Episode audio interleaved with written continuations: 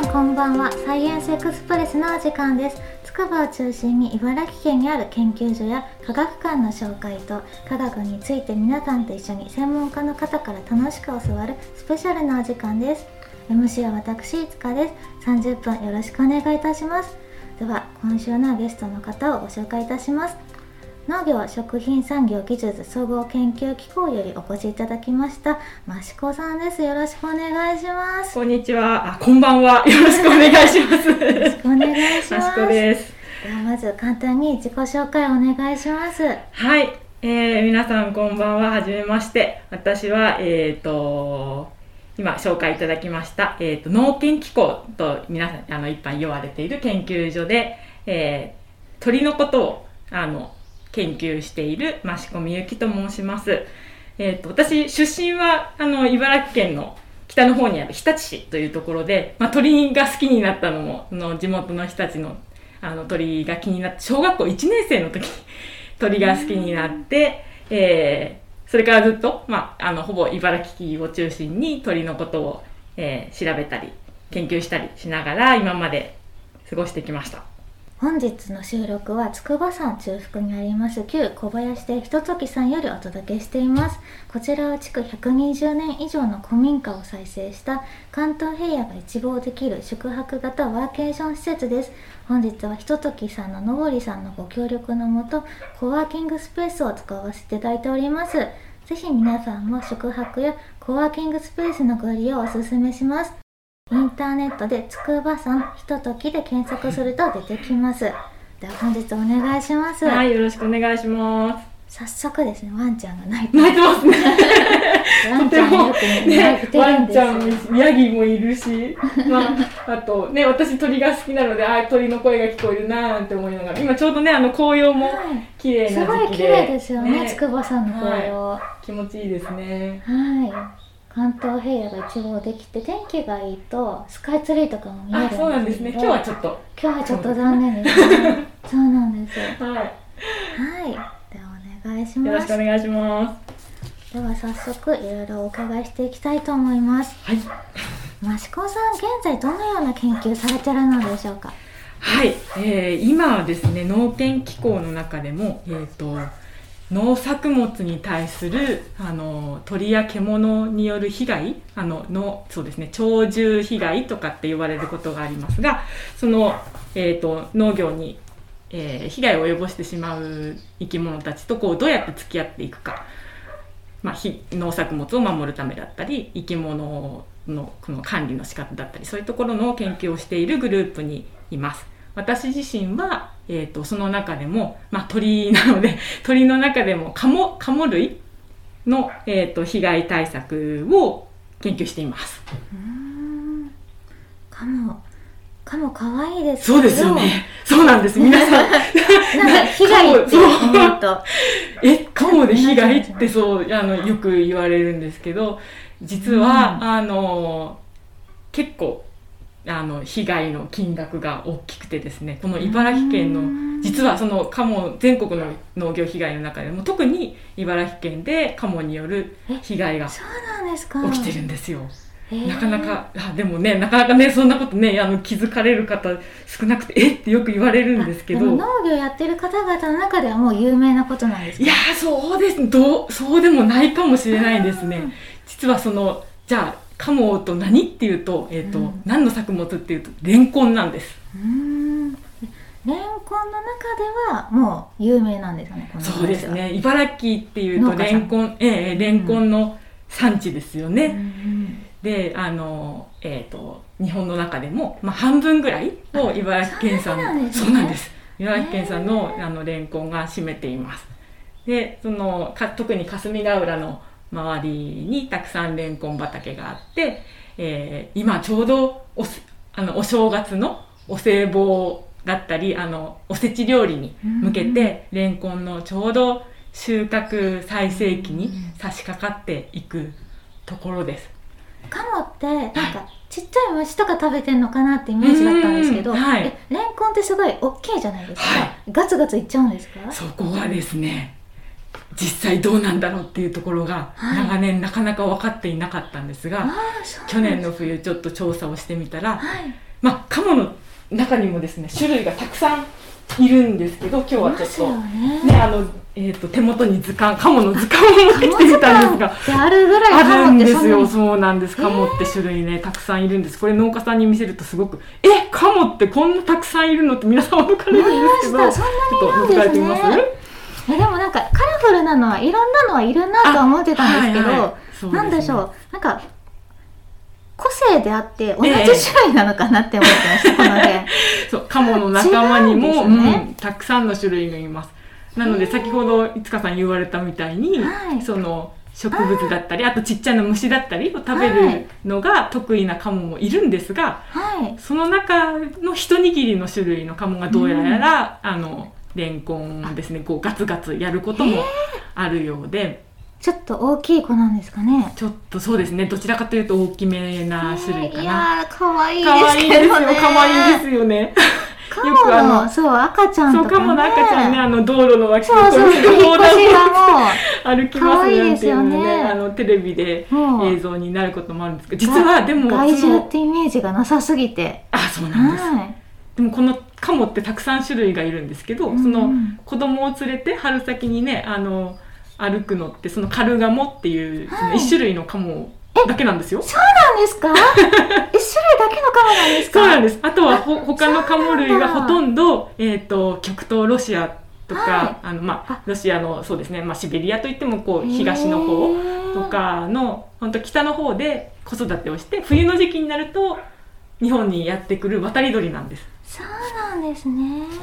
そうなんです。なので、冬、そうですね、ちょうどレンコンも収穫の最盛期になるし、渡り鳥のカモたちもちょうどたくさん あの霞ヶ浦とかにねあの水辺に渡ってくるんですがまあそのすぐお隣でその農業生産活動、まあね、レンコンを作っ農家さんが一生懸命作ってらっしゃってそこのところでその,、ね、そのレンコンをこう傷つけて食べちゃうっていうような被害が出ているのでまあでもなかなかそのレンコンってあの泥の中でね。で傷ついたらはい。もうダメなんですもんね、ああれ。そうなんです。収穫も難しいって言いますもんね、はい、で傷ねあの泥入っちゃって。うんうんうん。そうなんですよ。おっしゃる通り。あうん。の収穫もこう綺麗にねあの真っ白なあの綺麗な形であの収穫できるようにうん、農家さんすごく一生懸命やられていてでそこをねうん。ちょっとでも、まあ、カモさんもやっぱりあの全部食べてくれるんじゃなくってあのちょっとこう傷つけておしまいみたいなあことがあってそういう農家さんもすごく悔しいね。うん、悔しいところなんですよね。でちょっとでもそうやってこう食べられちゃうとそこからこう泥が入っちゃったり、ね。結構あの色も悪くなっちゃうし匂いも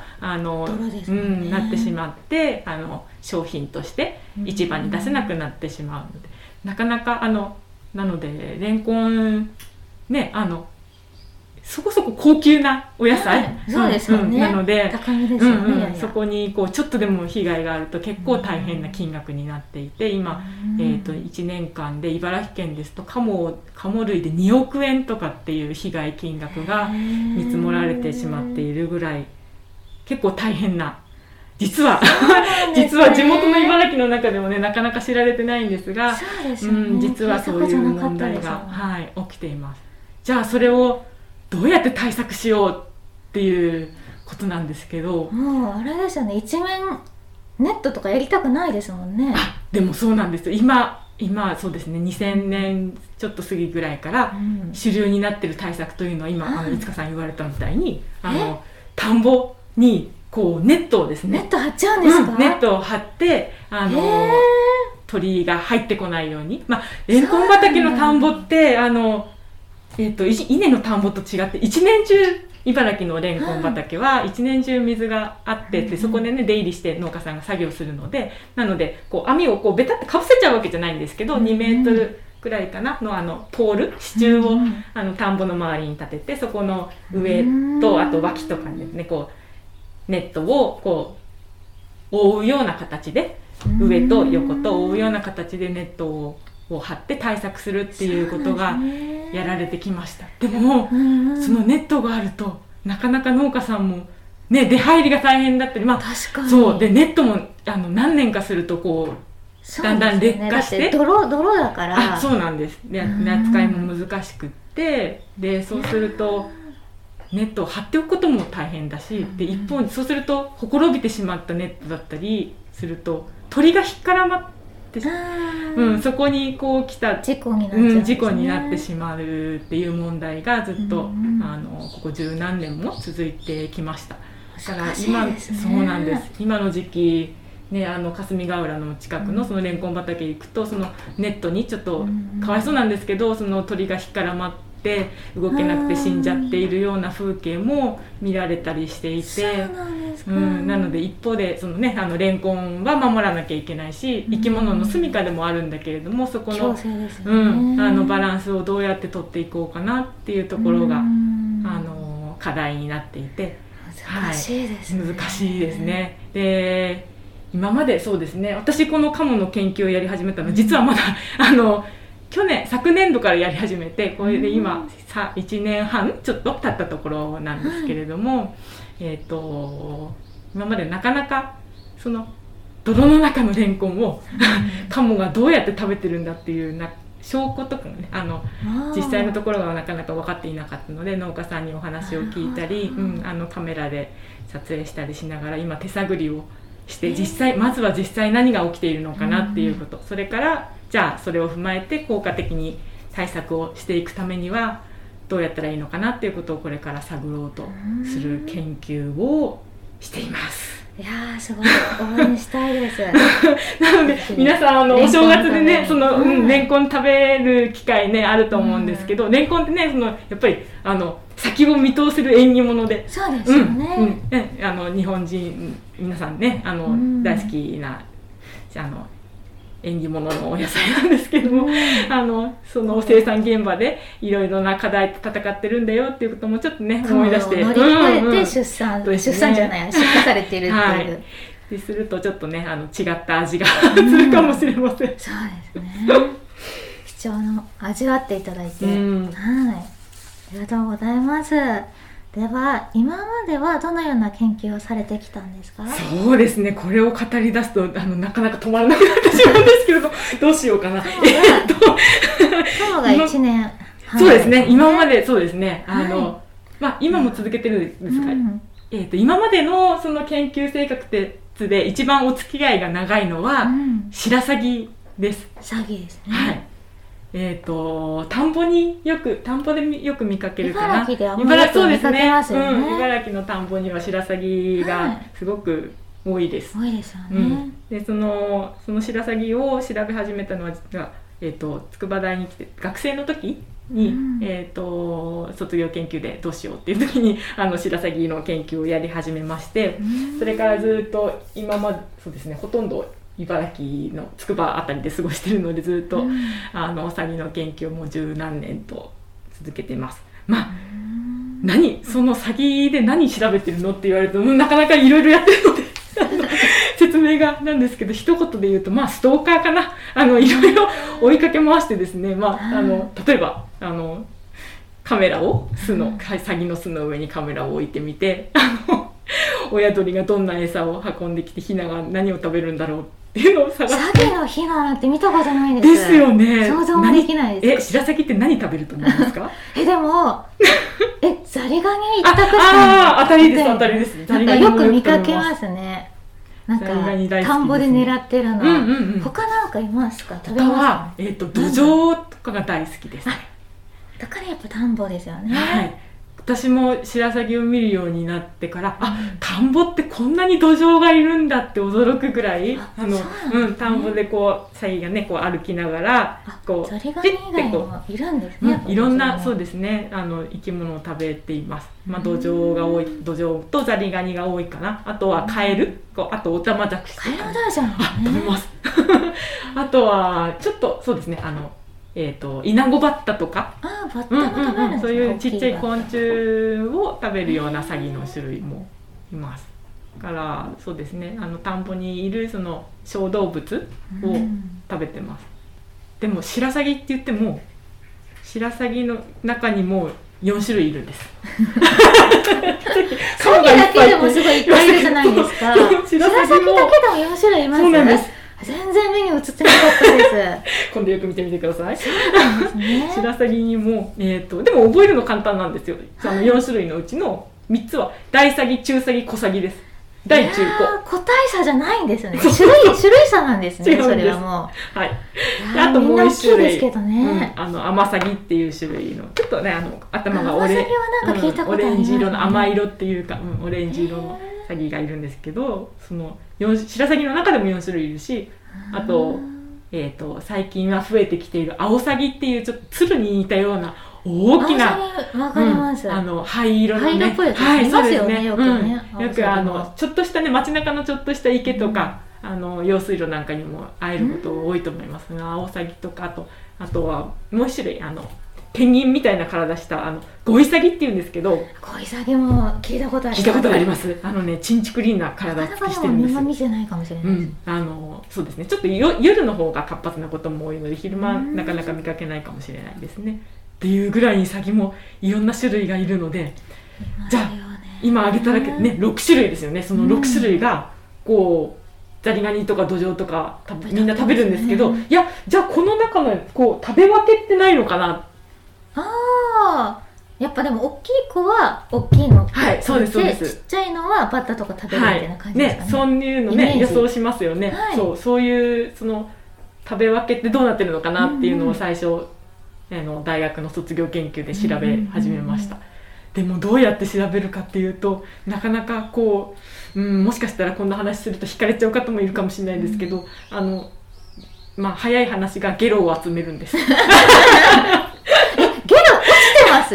えっとそれってねあの白鷺って、うん。あのヒナにねあのうん。餌を運ぶ時に、あくちばしに加えて運ぶんじゃないんですよ。あのもう一回田んぼで自分で食べちゃって、うん飲み込んでそそれれをそうなんです。巣に持ち帰って、うん。ウェーってウェーってこう巣の上で吐き出して。巣の上にちょっと残ってるってこと？はいはいはい。巣の上とかその巣の下にこう散らばったものを。下に散らばってるんですね、はい、そう。それをかき集めてですね。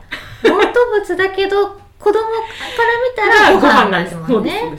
そうなんですよ、うん。だってそうですよね。だって姿を見かけるのも なかなかあれですもんね、はい。だから食べてる姿を見に行くのもなかなかうん難しいからやっぱ、そうですその方ねが確実なんですよはい。ね、、私はそのまあそうですね。あの餌食べてるシーンを田んぼでこう望遠鏡とかで見ることも、うんうん。あのまあ、できるんですけど私はどちらかというとその時はその巣巣のまあ巣の中でもねヒナって3羽4羽育つんですがそのヒナたちの中でとかその巣巣ごとに注目して何サギの巣でその巣の中でもあの何羽かいるヒナがどんな餌をみんな食べてるのかなっていうのを注目したかったのでサギの巣の下であの、うんうんまあ、ゲロというか落とし物を拾って調べたりしていました。なの食でべ食べ分けはされてたんですあか食べ分けはですねそのさっきいつかさん言われたみたいにやっぱりうん。その種類によって少しずつ違うような傾向を伺うことはできました。あのアオサギってあの一番大きなサギはやっぱり一番何でも屋さん大きなサギだし大きなご飯も食べえ獲物も食べれればちっちゃなものも食べおちっちゃなおたまじゃくしとかも食べるんあですけどちっちゃいのも食べるうんん、ですね、食べますね。つは。はい。でも一方でその、えー、と一番小型な、まあ、あのアマサギっていう種類はやっぱりそのうん。ちょっとあの昆虫が好きだったりとか、うん、そういうその少しね食べ分けの傾向を見たりすることもできました。そうなんですね、なのでそうですね。どちらかというとなんか汚い仕事やってましたね。その巣巣の見つけ方っていうのはもう、はい。あれですかね。巣の見ねねぐらに？あえっ、とそうなんです。今ねぐらって言われましたけどサギってその集団で集まってねぐらだったりあの子育てする時にも、あの集団繁殖地ってコロニーとかサギ山とかって呼ばれるんですが、何十羽何百羽ってあ一箇所に集まって、まあ、巣を作るのはねオスメスのペア同士なんですけどそのペアがたくさん集まって一箇所の林で子育てをするんです。なので巣なんか全然見たことないんですああそうすですね。あのでも近くですとこの県南の方ですと例えばうん。土浦駅の近くの桜川沿いのところに一箇所大きな集団繁殖地があってそこは道路からもねすごくよく見えるのでよくカメラマンの方たちがねたくさん来ていらっしゃったりしますよ。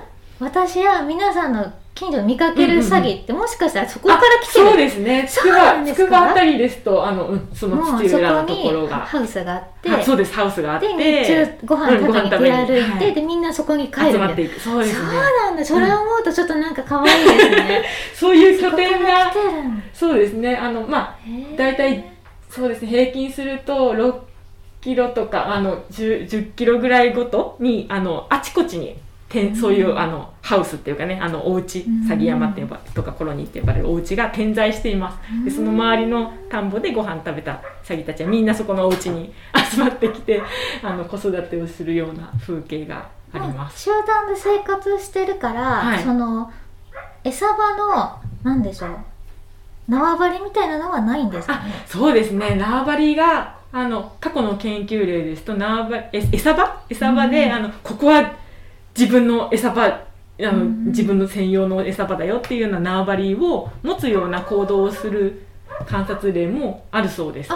ああるんですね、うん。でも一方であの白鷺の仲間は、まあ、そういうその縄張り型の子もいるんですけど、うん。あのどっちかいうとこう集団で集まりたがり屋で誰か一個がいるとああそこにご飯があるんだと思って みんなこうついていって美味しそうに食べてると。はい。あ美味しそうだから一緒に行ってみよ美味しいレストランがあそこにあるじゃんって。であい後から来ても嫌がらないんですね、あ嫌がらないです最ねそうですね。嫌がらない子もいますまあそれだけねそれはそのそこの、えー、とどれだけそのレストランにこううん。ご飯があるかっていうことにも左右されることもあるんですけど、うん。まあ、田んぼにねたくさんこう土壌とかザリガニとかご飯があれば、あのうん、あのついてきた後ろからあ後からね来た詐欺を別に追い払ったりすることなくみんなそこで10羽とか 集まってこうご飯を食べてる様子もあったりもします。なのでそうですねそういうあの田んぼの中でそういう白鷺の群れを見つけるとじゃあその群れが夕方みんなどこに帰ってくんだろうって言って、あのストーカーのように追いかけ車で追いかけっこして楽しいですね。であのここの詐欺たちはどこのお家から来てるんだろうっていうの。を あのマーキングとかはされてないんあですか？マーキングは私のそうですね。一回だけあの先輩と一緒に、うん。あのお手つ先輩のお仕事の手伝いでやったことがあります。それは捕まえて。あそうですね。捕まえてであへのー。翼のところにあの、まあ、タグっていうかその、ね。うんうんちょっとねこうビロンってつけてあと発信機を背中に背負わせたりとかしてはい追いかけたりしたこともあります。楽しそうですけどすごいその辺にいるの捕まえるのがもう大変そうですね。そうですね。その時は捕まえたのはさっきのやっぱりあのハウスのところ？お家のところで、はい、待ち構えていてであの大人のところ、うん、あの大人の詐欺を捕まえたかったの。でその時はあの、うん。えっ、とちっちゃなワカサギをスーパーで買ってきて。あ。ワカサギの中にちょっとあごのはい麻酔薬、あのあをあの忍ばせておいてその、えー、と薬を入れたワカサギを巣の上にプッて置いておいてで親が帰ってきてあのうまくねあの食べてちょっと眠ってくれたところをあのえっ、とこう抱っこしてきてであのタグをつけたり発信機をつけたりしてで、はい、追跡をしたりしました。ねいやうんもうその辺にいるのとこうバトルみたいな感じだったなって それは大変って思ったんですけどはい、そうですね。なしくなってるところそうですね。そんなこともしたりしましたね。そうなんですなのねでいろんないろんな悪いことというか やんちゃなことを 白鷺を追いかけながらやんちゃなことをしてきーました。でもすごい楽しそうです楽しいですよフィールドに出てるですがそうですっていう感じがね。そうですね。でも悩みの種はあの研究室で後輩ができなかったことかな。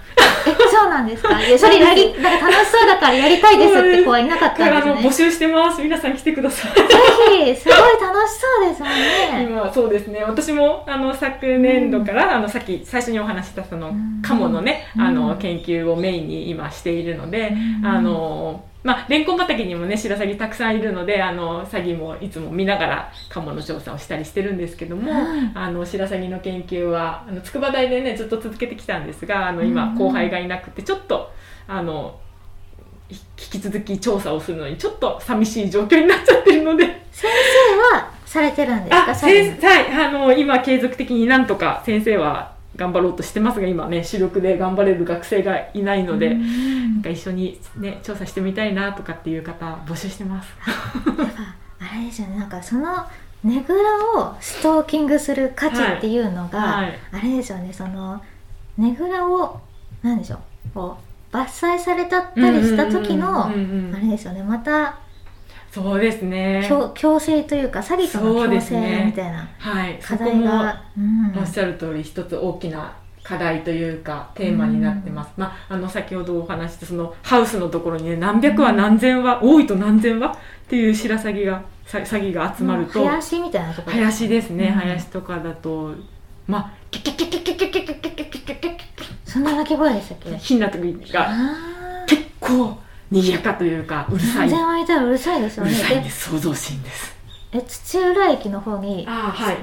普通に民家もあるはい、あそこはあでも土浦のところは河川敷あそうなんですよ。あそこはでうまいこと民家から離れてるんですそうなんです。それが一つあのポイントですね。あのちょっと民家から離れた河川敷とかのそうですねところにあのうん。いればあの、まあ、うるさいとか糞がたくさん落とされて困っちゃうっていう被害が、まあ、減らせるのでそういううん。少しね住宅地から離れたところにあのうん。白鷺、あまあ、詐欺が集まるお家がずっと長続きしてくれるのが一つその共存のいいバランスの取れた形だなって思うんですが一方では本当住宅地のすぐ裏山あの屋敷林だったりうんあとはあの宅地の近く神社だったりそういうところにあの詐欺たちが何百羽とか集まってしまってやっぱりうるさいとか洗濯物とかうん車が汚されちゃうとかあとちょっとあのそうですね。あの梅雨の時期とかすごく匂うんですよね。あのふ獣というか。はい、うん。でさっきちょっとお話ししたそのねあの詐欺がうわってこうやっぱりゲロを吐いてあのご飯をあげたりするのでその匂いとかがやっぱり大変だというお話も聞きます、まあ、つくば市内の別のコロニーだあの詐欺山だと、うん。やっぱり被害が上がっているからどうにかその林を切ったりとか、まあ、あの追い払ったりそこからできないかっていう相談をこの間も受けたことがあったんですが。そうなんでうすん、ねがそうするとでもあの詐欺って毎年そのお家が好きで戻ってくる習性があるんですね。あれそもそも詐欺って渡りじゃないんですあけどえっ、とあいいいい質問です。えっ、と 6, 種6種類いるいるうちの2種類は渡り鳥ですが、あと他の4種類は一年中います。はい。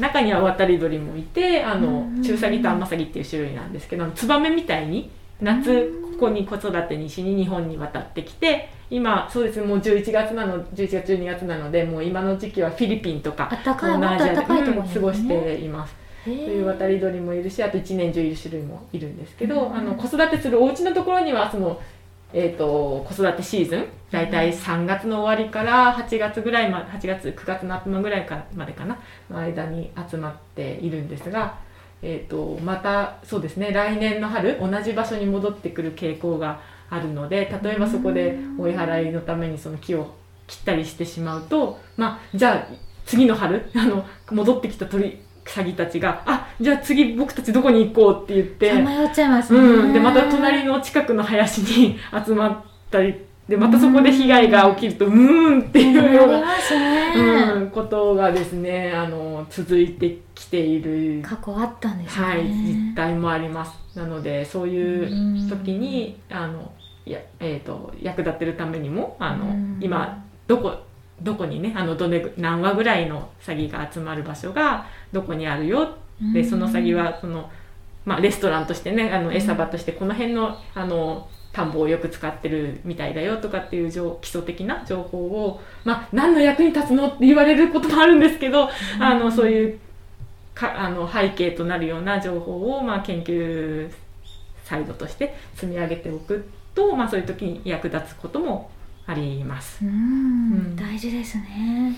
やはり強制ですね。そうですね。そのためにはやっぱりうん。そのまあ私の場合は鳥なんですけども、うん。その相手の生き物のことをよく知るっていうところからが第一歩なのかなって思います。すごい。大事ですね。ありがとうございます